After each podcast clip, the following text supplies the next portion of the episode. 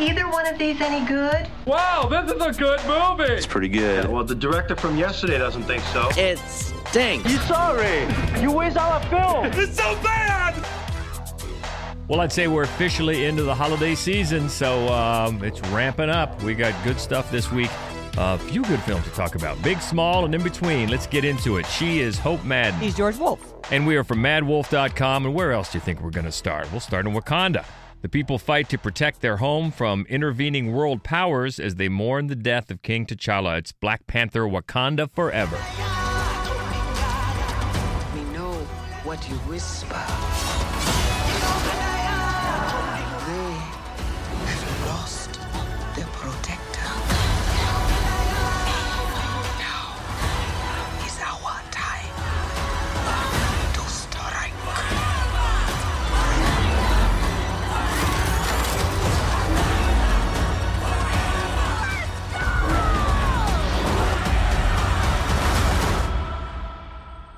Show them who we are. Well, I think this was going to be an emotional film no matter what they did with it. And it seems to me that Ryan Coogler, who must have been very, you know, as emotional as anybody about revisiting this without Chad- Chadwick Boseman, he actually turned that into a major theme of the film itself. Yeah, and it works so well w- with that theme, even though it's still a great adventure.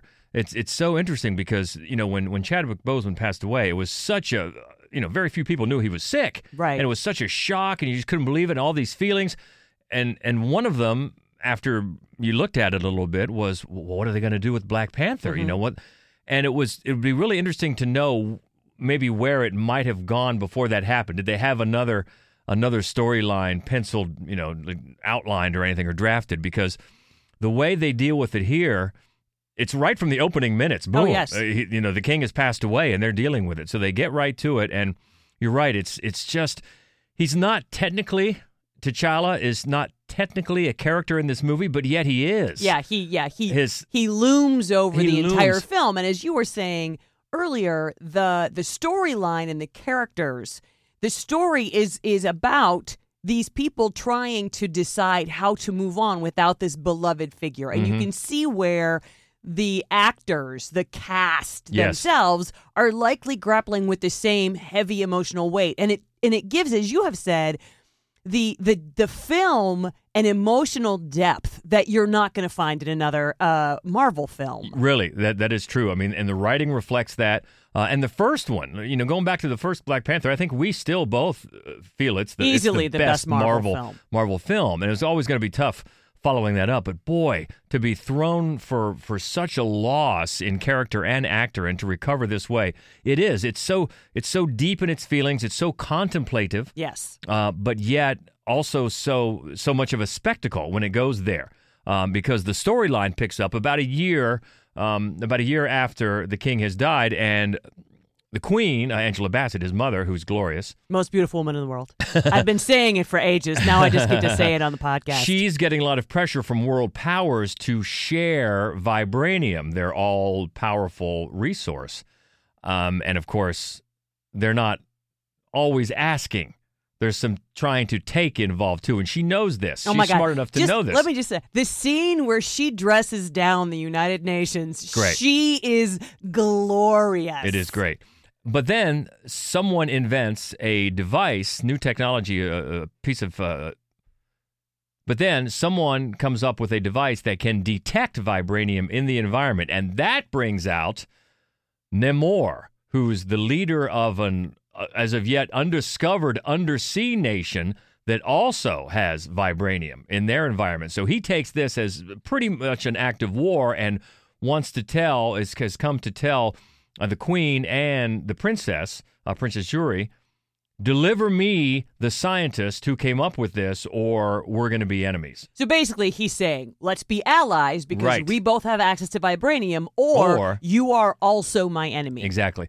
Exactly. So that's where the threats come from. So there's a, a great a great layer of, you know, the the the rush to war, there's there's, you know, rage versus mercy, but yet at all this time they're dealing with these characters are dealing dealing with this grief and the way those threads interact is is fascinating and really well done. And as I think, as you have pointed out, the writing also gives a lot of these actors the chance to really dig into to deeper characterizations.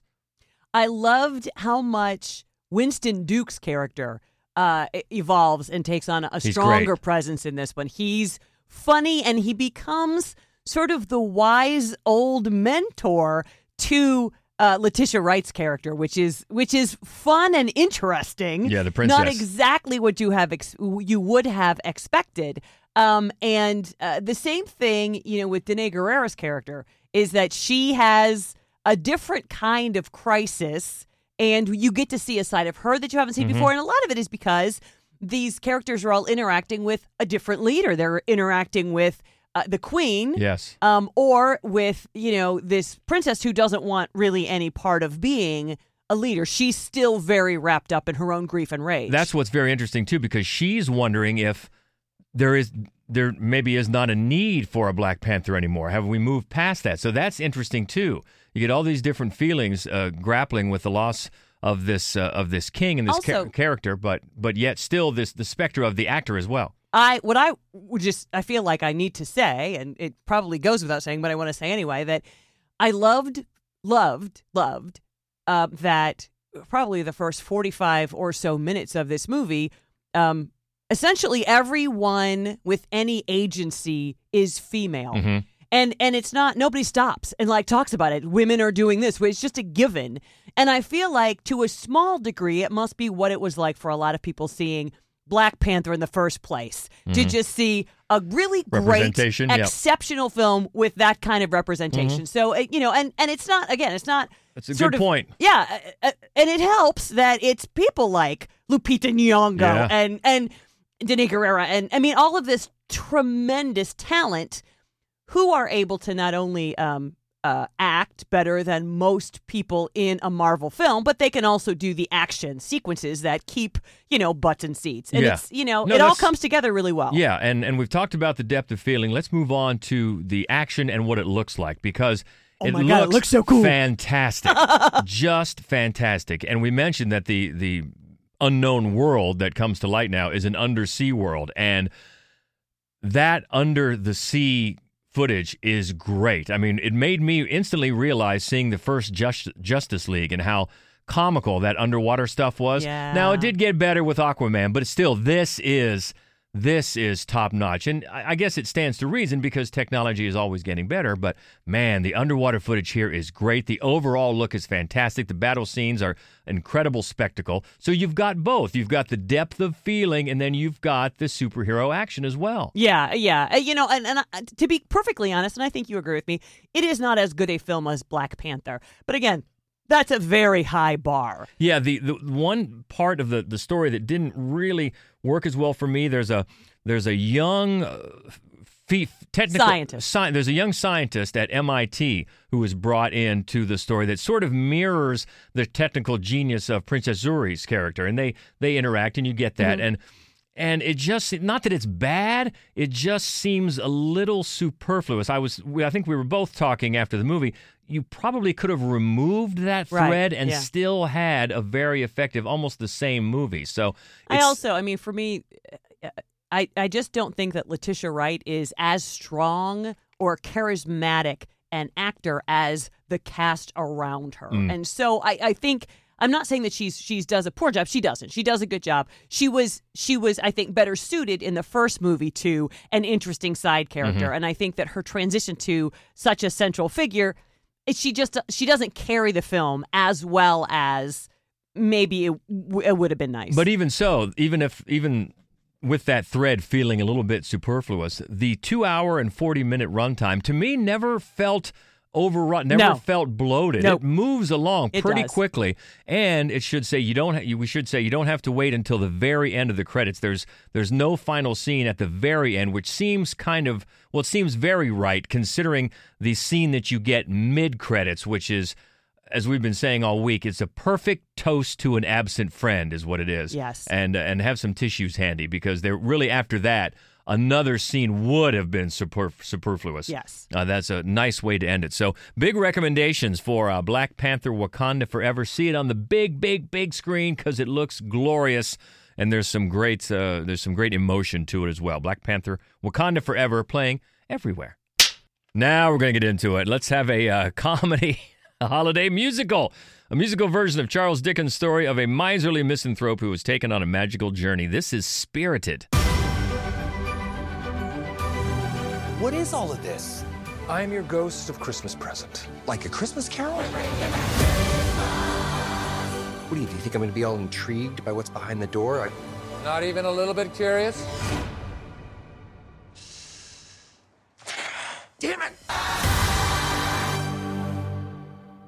My first save? There was this little sick kid. What did they call him? It was Tiny Tim. No, no, no. Sweet kid, one crutch. Nope. Little Larry. No, Tiny Tim. Micro Mike. Super small Steve. Holy. I wanted to like it. Well, as we were saying on our TV gig this morning, we should have some sort of an alert, some sort of buzzer that goes off when there's a disagreement alert. Here we go. but anytime you say musical, that's where it starts right now because your your foot is halfway out the door already when it says musical and you didn't really enjoy this as much. You had some moments where you liked it. I liked it a lot. And this is Apple TV. It's going to be in theaters this week and then hitting Apple TV starting next week. But as always, we would recommend, I would recommend seeing it on the big screen because this is a big spectacle too. It's a big Hollywood song and dance spectacle, musical. And I think it is a lot of fun and funny. And it sort of gives, takes a, a wicked approach to another classic villain, Ebenezer Scrooge, because, of course, at the end of A Christmas Carol, his heart is turned. But what happens? After that, well, we find out when he goes to the great beyond, he hooks back up with his uh, old partner Jacob Marley, and they launch a firm that does other hauntings, trying to turn other misanthropes, give them a, a big heart. And uh, also, what we find out is the afterlife is a musical, which for some people is heavenly, other people not so much. in fact, one person in this room Clearly hell. yeah. So, um, so then you get the Ghost of Christmas Present, which is Will Ferrell and uh, his two his two cohorts, of course. The Ghost of uh, Christmas Yet to Be is voiced by Tracy Morgan. There's Hilarious. a big, big specter of a of a suit, and of course you don't see the face. It's voiced by Tracy Morgan, and the Christmas Past is Sunita Mani. So they get the assignment of trying to redeem this guy named Clint, who's played by Ryan Reynolds. And he is actually, Jacob Marley views him as irredeemable, Yes. beyond help, because he is a, well, they call him a, a mix of Mussolini and Ryan Seacrest. um, he's a media chaos and disinformation specialist. So that does sound charming, doesn't it? That's the assignment. They have to try to turn him with these hauntings. And then things get a little more complicated when the ghost of Christmas present uh, has a little crush on Kimberly, Clint's assistant, who's played by Octavia Spencer. And that makes uh, Christmas present thinking maybe he'll return to human form, which he has an option to do. So basically, you just have this twist on the Charles Dickens story with a lot of songs. Should say the songs are done by the same two guys that did the songs in Greatest Showman. And they sound like that style. They're still working it here. And I don't think every song works, but there's a couple of gems here. Come on. The, Well, there's one. The song Good There's. Afternoon. Yeah. There's a song called Good Afternoon that I'm telling you, I want this on my playlist right now. It's hilarious. And if you if you saw the old musical from back in the day, Scrooge, that has that song Thank You Very Much in it, which I also like. Uh, this is sort of an answer to that, a hilarious answer to that, and I loved it. Uh, the the big dance numbers are great, and I gotta say, Ryan Reynolds and Will Ferrell, they're they're fun together, but they're really all in on this. They really are. Yes. So I want to give it that. Um, they are almost always fun to watch no matter what they do. And they make their sort of bromance in here is adorable and hilarious and charming. I, I enjoyed that. Um, and I liked Octavia Spencer as Will Ferrell's love interest. I loved, I mean, I thought every time he sort of, you know, pined over and talked about her, it was so sincere and adorable. So I really, I did. I wanted to like this. And I remember about an hour in, I, I said, I can't believe this movie is still on. And you said, yeah, I can see how maybe it might eventually wear out its welcome. And I said that it had about 20 minutes earlier. And it, it is, it's fully two hours. It is, yeah. And it's so long. And there are so many songs, and no one can sing. Well, th- I, I will grant you, it is a little unusual that no one is a- that no one a can very sing. good singer. But it's sort of after a while for me, it sort of add, added to the charm. It's like let's just let's all do it. Let's just all sing and dance and have a good holiday time. And it's been almost hard to believe. It's been almost 20 years since Will Ferrell did Christmas, and I I think he picked a good one to come back to. In fact, I think if you're if you're of a mind that, that likes this stuff, this is going to be an annual watch. I really do. for- Oh my God! Does that mean we're going to have to watch this every year? I'm not year? saying for you. I'm saying that well, what? Like, where am I going to go while you watch it? I'm saying there's a lot of people that are going to love this movie. Now, if you're of a mind like Hope is, not a fan of musicals, probably pass on it. But I think a lot of people are going to really like this movie. And I thought it was just fun and funny and a blast. So, Merry Christmas to you. and that is Spirited. Uh, one week in theaters. See it in the big screen. Come on. And then uh, next week, it's going to Apple TV. Let's do an animated adventure comedy next. Elmer Elevator searches for a captive dragon on Wild Island and finds much more than he could ever have anticipated. This is the latest big screen venture for Cartoon Saloon. We love them, and they're back with My Father's Dragon. I brought this dragon to us. We will track him and the child. What do I do now, Elmer? Don't worry, because I'm coming with you. We're gonna do it together. Get him! I'll look after you. This really was my lucky day. And tomorrow's gonna be even luckier. This one's on Netflix, and it's you know it's it's funny because the pro and con are are almost the same. This movie is not as fascinating as Cartoon Saloon's other films, Wolf Walkers or uh, Secret, Secret of, the Kells, um, Song of the Song sea, of the Sea. just beautiful stuff. but at the same time, it's much more kid friendly. Yeah. So I like it's it's it's kind of like they're they're they're dulling their edge a little bit so that they can reach a broader audience. Mhm. So I I give them that. I, I you know I didn't enjoy it as much as I enjoyed all of their other features. That doesn't mean I didn't enjoy it. It's it's another beautiful hand drawn animation. Yeah. And by the way, if you don't know Cartoon Saloon, look up their catalog. Just great Watch stuff. them all. Great stuff. Um and um and it does have a great voice cast. So Jacob Tremblay, who I love. He's growing up on us. I know. He's like 16 years old now. Stop He's it! be driving. He's the voice of Elmer. And uh, he and his mom just moved to a big city, and he's missing the small town and the little store that they used to run together. And so, a talking cat, Whoopi Goldberg, uh, talks him into riding a talking whale, Judy Greer, to Wild Island so that he can save a dragon and change their fortune and, and fix everything back at home. And what it comes down to is he's a fixer he's a problem solver. And uh and so he this is why he's kind of uptight is because he wants to fix this situation so much. And there's it's really human in that way because there are so many people who are like that. And they're so afraid of failing that they they can't bear to see somebody else that they love fail which means that they hold them back and so it's it's really it's incredibly well structured and and really well told and it's it's again it's gorgeous and um you know you also have Ian McShane Oh, yeah. is a voice in there Oh, there's a Alan bunch. Cumming Jackie Earle Haley, Chris O'Dowd, Adam Brody, Dianne Wiest. There's a lot, a lot of yeah, talent here. Yeah, a ton. Um, and they all do a really good job. As, uh, we've talked about this before. Not not everyone just because they're a good actor makes a good voice actor. Not at all. But but these people really do. And and it's just I mean it's a lovely, very family friendly, very sweet and good natured film. So perfect for this time of year. Got the kids over, a family over for the holidays, and that is on Netflix called My Father's Dragon. But yeah, Cartoon Saloon. Look them up. Look them up. Next, a drama from A24. Sophie reflects on the shared joy and private melancholy of a holiday she took with her father 20 years earlier.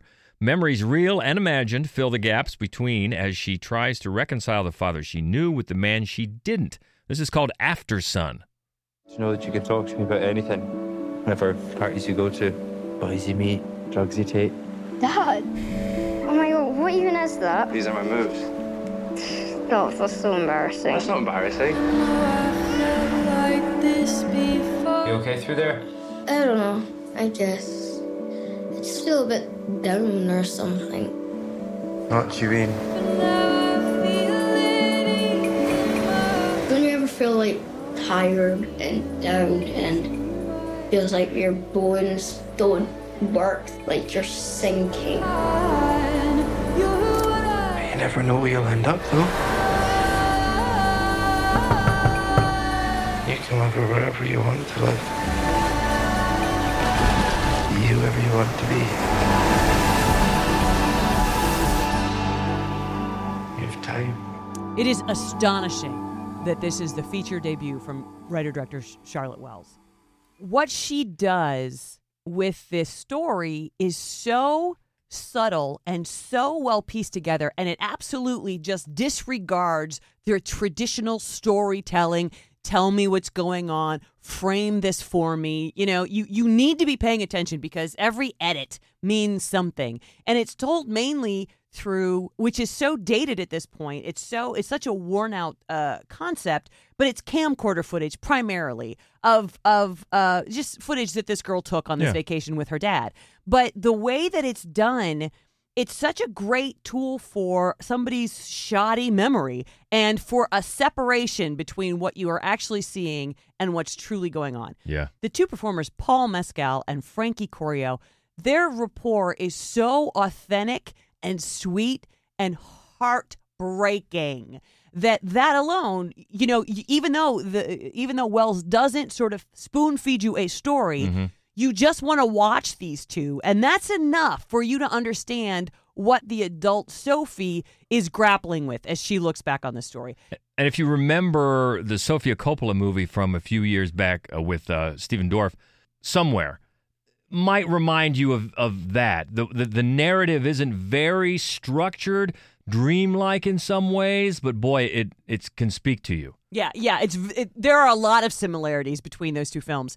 Um, and and you know, I think, and I you, I think you agree with me. That's one of Coppola's most underrated Oh, yeah. films. It was Yeah. a beautifully told. Because when you're telling a story that way, let's be honest, it can put off some audience members. Sure, absolutely. it really can. But if you buy in and let it sort of wash over you, it can really be be something. Yeah, so it is. It's just a really exceptional sort of moment that that speaks to the distance between a father and a daughter, Yeah. and the sadness that goes into that. Very much. And this is uh, Aftersun in theaters now. Got a couple Shudder horror films to talk about. We like that. First one is a probation officer tasked with rehabilitating a notorious killer named Bloody Mary back into society following a two decade sentence. This is called Mandrake. Mary Laidlaw just went off property. She comes back, two kids vanish. Leon! Leon! What they got up to up here was sick. 30 Years in this skin. It's nothing to do with me. Get out! Mandrake. His father was a man. His mother is the earth. Put it down!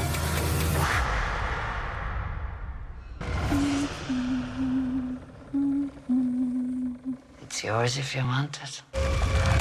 It's up to you. It was a little worrisome to me because the probation officer's name is Kathy Madden. I have about six first cousins named Kathy Madden. I know. Um, so kind of hit home. But this is an Irish horror movie, and something about Irish horror movies, they always work a spell. And uh, and the idea, speaking of spells, people think that Mary is a witch, and uh, and the movie makes you wonder. And I think that that's one of the things that it does really well is that it's not a religious film. It's not a movie that's like Catholic in its orientation or anything else. It's more like it's somebody who has some kind of a relationship with nature and with something creepy in the woods. And I think that's what makes it work really well. Uh, the performances are great, and it's it's a surprising movie. There are some punches that you expect it to pull that it does not, and that's always a good thing. I think if you're a fan of horror. So this is another big recommendation for a Shudder film. Yeah, the writer here, Matt Harvey, and the director is Lynne Davison. And yeah, on on Shudder, good one called Mandrake. And next on Shudder, an adventure about Micah and her ragtag friends discovering an alien invasion in their tiny Arctic hamlet. and then it's up to them to save the day. This is called Slashback. What is it?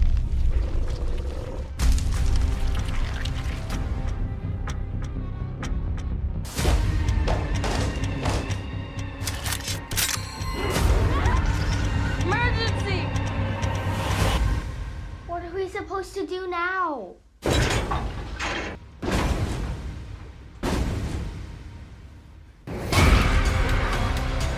They came here to hunt us. But what they don't know is that we're the best hunters there is. Let's go hunting. This is fun. and we should say the title is it's not one word, it's slash and then a slash and then the word back. That's right. That's right. And it's um it's the thing essentially, Yeah. you know, plus I don't know Goonies or Stranger Things or something, you know. And it's really fun. Nyla Innuksuk is the name of the of the director, writer director, and it's definitely the film embraces that background. Mm-hmm. It opens on a, a scientist in the Arctic who finds something in the snow, which is never a good thing for the scientist. If well, you're I, love that they film. embrace because if, you, if you're going to do it, yes, just Yeah, embrace just it. Just do it. Exactly. And and they do it in such a fun and funny way. The the actors are, I'm going to assume, all non-professional actors, and sometimes that's clearer than you'd like it to be. There are times where that really pulls you out of the film, but there are other times when because it's it's primarily these four girls, these four teenage girls, their um their rapport, their conversations ring more true than what you're going to find in Stranger Things or in something else where where it's clear- clearly very scripted um, with people who are acting, clearly acting. So, you know, it's a back and forth with that. But I think one of the things that makes this film work so well is the cheeky way that it nods to what it's doing, which is showing a group of indigenous teens get expelling a, an invasive species. Uh-huh. Uh, it's very smart, and in the way that, it, that that the film does not sort of you know overwhelm you or preach at you, but it just rethinks this in a way that you you, you know you're going to root for these girls no matter what. Yeah. But I but I really appreciated that about it. Plus, my God, it is gorgeous. You and I got a chance to see the new Iñárritu the other day, Oh, my Bardo, Lord. which Oh. is the most beautiful movie I've seen in years. Good God. This is the second most beautiful film I have seen in 2022. it is Holy moly. gorgeous. It is astonishing the cinematography in this. That is high praise. And yeah, because we just saw it earlier this year. We saw, you know, the movie Smile, you know, mash together the ring and it follows and it knew it and it embraced it. Let's go. And it did a great job with it. Yes, exactly. So if you're going to do it, just go do it and be successful with it. and this one is another one on Shudder called Slash Slash Back. Next is a documentary investigating the politics of cinema shot design and how this meta level of filmmaking intersects with the twin epidemics of sexual abuse and assault and employment discrimination against women, with over 175 movie clips from 1896 to 2020. It's called Brainwashed Sex Camera Power. even though I have been talking about these things and I understand the male gaze in cinema and I've been bothered by it, it really was through the process of making the film. The actual process of making the film was transformational for me, and I started realizing how embedded this stuff is really inside, practically in our DNA structure, and we have to get free of it. The master's tools will never dismantle the master's house. It's the stuff that I think you thought, and maybe I thought, well, everybody knows this, it's in the ether. But it's the ether. And so to name it and to show it is something that I believe can change the world. Filmmaker Nina Menkes essentially delivers a TED talk. Pretty much, it's a it's a presentation that is filmed with a lot of other things layered through it, like talking head interviews and things like that. But yeah, pretty much. and you know it's fascinating It and is. it's and it's um it's important content as and as you as I were saying you in particular were pointing out it would be a great introduction to an entire course Yeah, yeah. It's it certainly is. It's it's enlightening. I mean, it's very a very important topic and very true. What she's pointing out.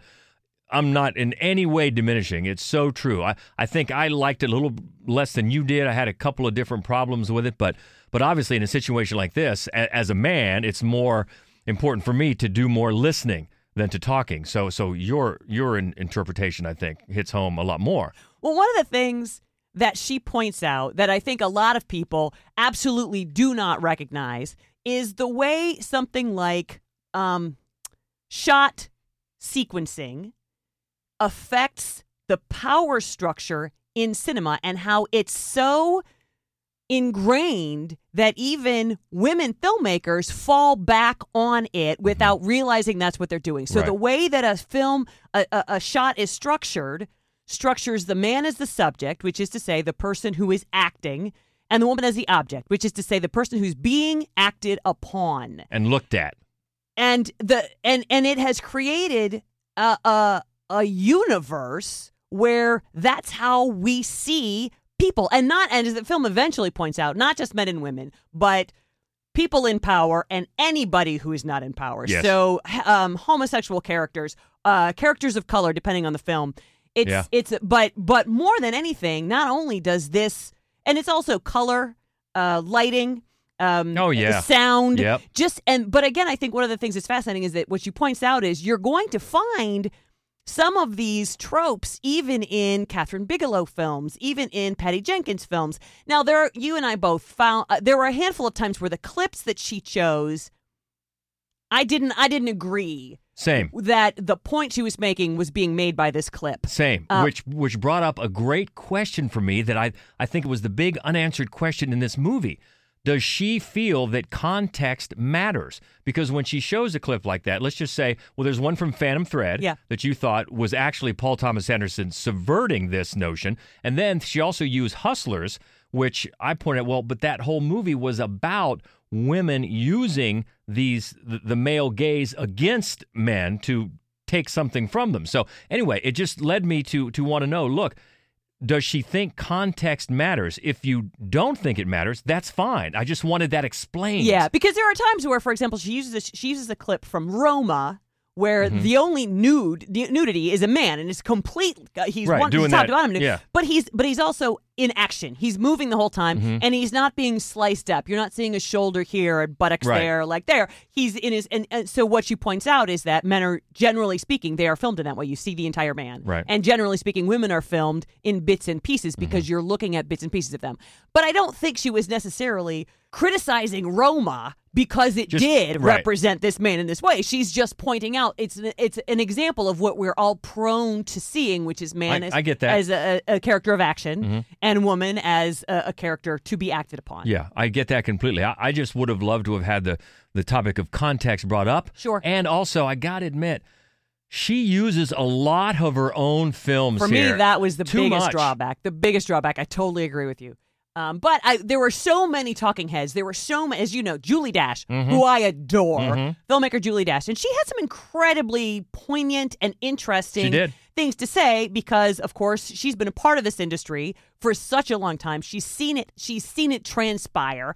And when she talks about her own film, uh, Daughters of the Dust, what she points to is how she recognized this, and this that was like 1991 she recognizes back then and she intentionally subverted it. So it's not like this is new news. Right. This has been going on forever. And the other thing that I want to point out that I thought, and we can move on after this, but she goes out of her way, Menkes goes out of her way to use almost exclusively clips from masterpieces. Hmm. Because what she's saying, she's she's she's not saying just anybody does this. She's saying this is so pervasive that the greatest filmmakers from the beginning of film onward have used it and that's one of the reasons why you don't even see it. Mhm. You just accept that this is how it is. Yeah, and I get that, and I think it's a very important point, and a, and she brings it up very well. This whole subject, and it is a great introduction of things. Even even if, especially if you've never realized this before, and even if you have, and just want to see it more, di- you know, dissected in, in more detail, I d- definitely do recommend it. Just was a couple of things there I just kind of had a,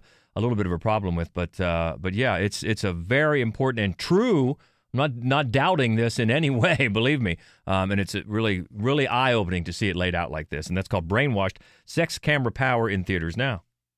Got a comedy about family next in more ways than one. A son returns to his small hometown to take care of his ailing father. This is called Sam and Kate.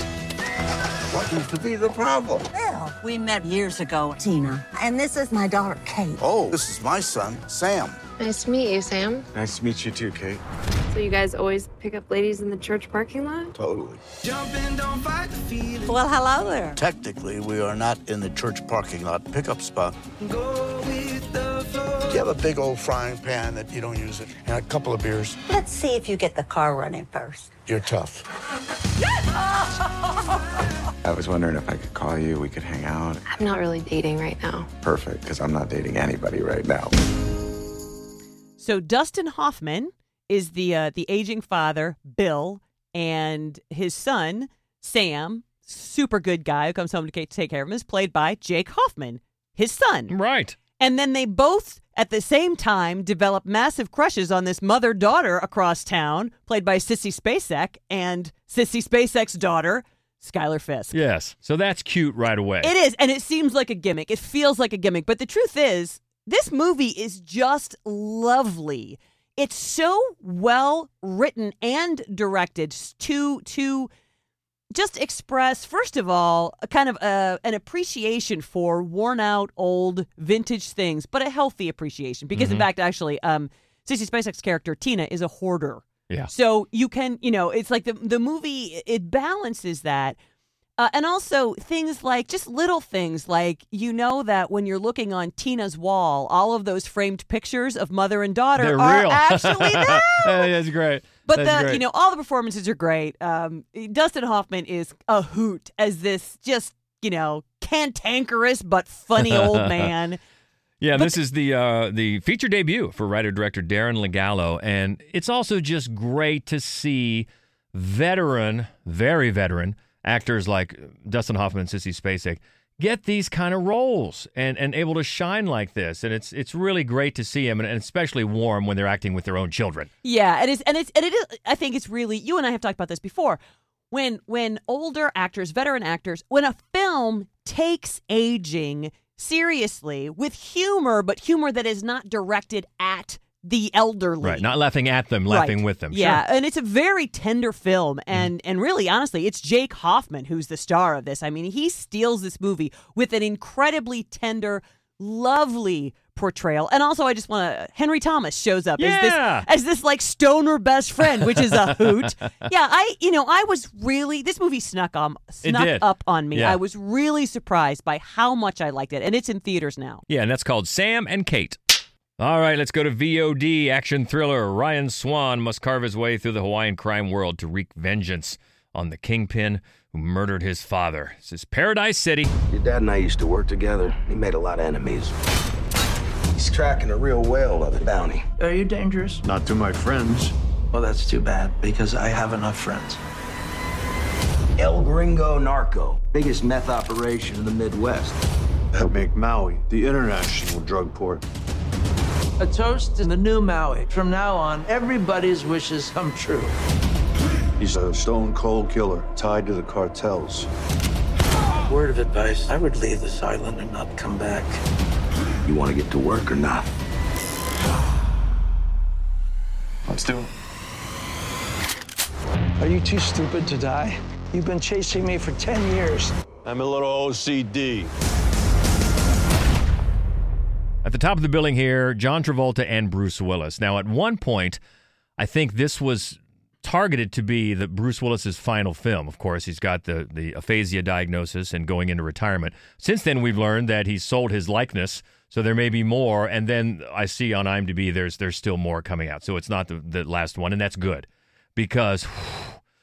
You had hopes for maybe because you, you get him back together with John Travolta, and then you add Stephen Dorff, who's a solid actor. Yeah, he is. You're thinking, okay, maybe we can get something respectable here, like Gasoline Alley was um, last year, maybe earlier this year. My God, Bruce Willis has so many movies. Um, that one was surprisingly watchable. This one is not. Um, it's it's really not the fault of Travolta. Travolta's a bad guy, and he really tones down, you know, the hammy scenery chewing. Thank you. And Dorff is good. And Bruce Willis, you know, for what he's going through, he he really handles what he's asked to do here. Mhm. But I really felt for Stephen Dorff because most of the the supporting cast of actors he has to deal with, my God, they're awful. they're just so bad. The movie is carelessly constructed. The fight choreography, good lord. You compared it to Dolomite. I did, where somebody just kind of kicks in someone's general direction and they go flying through a wall. I mean, come on. It's, it's another one of these productions by this, this team of writers, directors uh, Chuck Russell, Edward Drake, and Corey Large. They've done a lot of these, a lot of them with Bruce Willis. Um, I guess the scenery looks nice. Everyone probably had a good time in Maui. Um, but man, it's it's really it's not good. It's not good. So let's move on. And let's wrap it up with a documentary, an immersive journey through the New York music scene of the early 2000s. A new generation kickstarted a musical rebirth for New York City that reverberated around the world. This is called Meet Me in the Bathroom. Today. Julian was telling me how scared he was. Things were never going to be normal for him again. Being a woman fronting a rock band, I was sensationalized. There was a lot of tension in the studio. He said, You really don't want people to hear this. But I've lived in fear my whole life, and I had nothing to lose. You could feel love from the community. You could fail, and it didn't matter. It was about freedom. It became our home. Those years were the big bang of my life. This is based on a book, and if you have an aff- affinity for this type of music and some of these bands, this will probably speak to you more than if you don't. Yeah, Rachel Willis re- reviewed this one for us at madwolf.com. And the truth is, though, uh, you know, this is kind of the soundtrack of her 20s, and she didn't love the movie because it just it couldn't sort of zero in right? It needed to be a little bit more focused. And as it is you just it you know it'll introduce a band or introduce a singer or introduce a uh, musician and then kind of you drop them you lose them. The main threads are the yeah yeah yeahs and the strokes. Really starts with the strokes as it sort of did. I mean the, the Mhm. explosion of this music scene sort of started with the strokes. And you get a lot of them um, as they progress through their career. And you know, it, it and the, one of the things that it does that the book, of course, can't do is gives you a lot of concert footage, which is great. A lot of Yeah. just archival footage, a lot of music. So it the movie sounds great. And it's just that it it and there's no um not there's no talking heads there's nothing that's structuring this sort of Just fly immerse- on yeah, the wall for you. immersive, It's yeah. immersive, Mhm. which may work better for some than for others. And and I think that that's a strength of the film that it doesn't tell you what it's doing, but it, it to do that it probably needed to be a bit more focused. And you can check out Rachel's full review at madwolf.com. That is in theaters now called Meet Me in the Bathroom. Meet us in the lobby. Let's all go to the lobby. Let's all go to the lobby. Let's all go to the lobby. Stopping back into the lobby for a week's worth of knowledge on the uh, studio front. What's happening, Daniel Baldwin, aka the Schlocketeer? Well, uh, first off, if you're a fan of Hallmark Christmas movies, um, they are pretty much all available on Peacock now. Dozens upon dozens of them. So, if you need some uh, filler to kill time this holiday season, that's the place to go. I got to be honest. I honestly don't think I've ever watched one. Neither have I. But I know that, I mean, people love them. Oh yeah, they do. So go get it. There they are, Peacock. And the indie horror comedy creature feature Crabs will be available on VOD as well as streaming on Amazon Prime come November 15th. And then Nightmares Film Festival selection Float will arrive in limited theatrical release and on VOD on December 8th, courtesy of XYZ Films. Nice. Mark Wahlberg's faith-centric drama Father Stew is getting re-released in theaters on December 9th, this time edited down to a PG-13 and under the title Father Stew Reborn. Wow. you know, I thought it was it was half decent. I mean, that's going to be interesting. It- It'll be interesting to see if it can pick up uh, a bit more of an audience Yeah. with a lower rating. Yeah. Wow. Okay. Disney Plus is premiering an extended cut of their 1992 film, The Muppet Christmas Carol, on December 9th, and it features a previously cut song that was once thought lost. Muppets always make it better. Oh yeah. Netflix is premiering The Big Four on um, December 15th, which is uh, Indonesian genre madman Timo Tjahjanto's uh, brand new action comedy. So I don't think it will be as violent as some of his other films, but it'll probably still be pretty violent. Mhm. yeah. Uh, Paramount Plus is debuting Teen Wolf the movie on their service on January 26th, and that is a feature continuation of the recent MTV series um, by the same name. I've never seen the show, but from what I understand, it's a lot more serious than the Michael J. Fox film from 1985. I bet. Uh, February 15th is the Netflix premiere of Murder Mystery 2, which is, of course, a sequel to the um, 2019 Adam Sandler and Jennifer Aniston comedy, uh, both of whom are back are back for it. So, Okay. anyone who enjoyed that, they've got more on the way. February 10th is the Netflix premiere of the Reese Witherspoon rom com Your Place or Mine. And then there's a comedic thriller called Sharper that is getting a release on Apple TV Plus on February 17th that stars Julianne Moore, Sebastian Stan, Justice Smith, and John Lithgow. And then finally, uh, Paramount has played musical chairs with two of their um, March releases. Are they next year? Dungeons and Dragons: Honor Among Thieves has been pushed back four weeks to March 31st, and Scream 6 has been moved up three weeks to March 10th. Okay. Swap places there. All right. And that's all I've got for you. Okay, we appreciate it as always. Keep up with the latest goings on by uh, following the Schlocketeer on socials. Thank you. Hey, thanks for having me. All right, looking ahead to next week, couple of high-profile movies on the menu, huh? uh, the menu is out next week. Also, she said Disenchanted, shadows, Presence, Bantu Mama, Lamborghini. You resemble me. All right. We'll see about that next week. But this week, oh boy, we got a lot going on. Black Panther and Spirited. How do you feel about musicals? Settle this debate. Pick a side. Oh, they're gonna choose yours. no, there's no. I think that I think a lot of people. Well, this morning on uh, on our TV gig, the the two anchors were split on that, just like we are. Yep. One liked it. It was funny too. The guy liked musicals. The girl did not. so true. let's blow up those stereotypes. All right. anyway, we love to t- talk the movies. Uh, what do you think about anything this week that you've seen recently? You can always find us easily on Twitter. We're at Mad Wolf. Also on Facebook and Instagram, it's Mad Wolf Columbus, and the main website where you can find all of our written reviews and other fun stuff, like our horror movie only podcast called Fright Club. That's all for you there at madwolf.com. All right. Have a great beginning to the holiday season. Uh, keep in touch if you can. We'll talk next week. She is Hope Madden. He's George Wolf. And this is the Screening Room Podcast. See ya. I do wish we could chat longer, but I'm having an old friend for dinner. Bye. Okay, everybody, that's a wrap.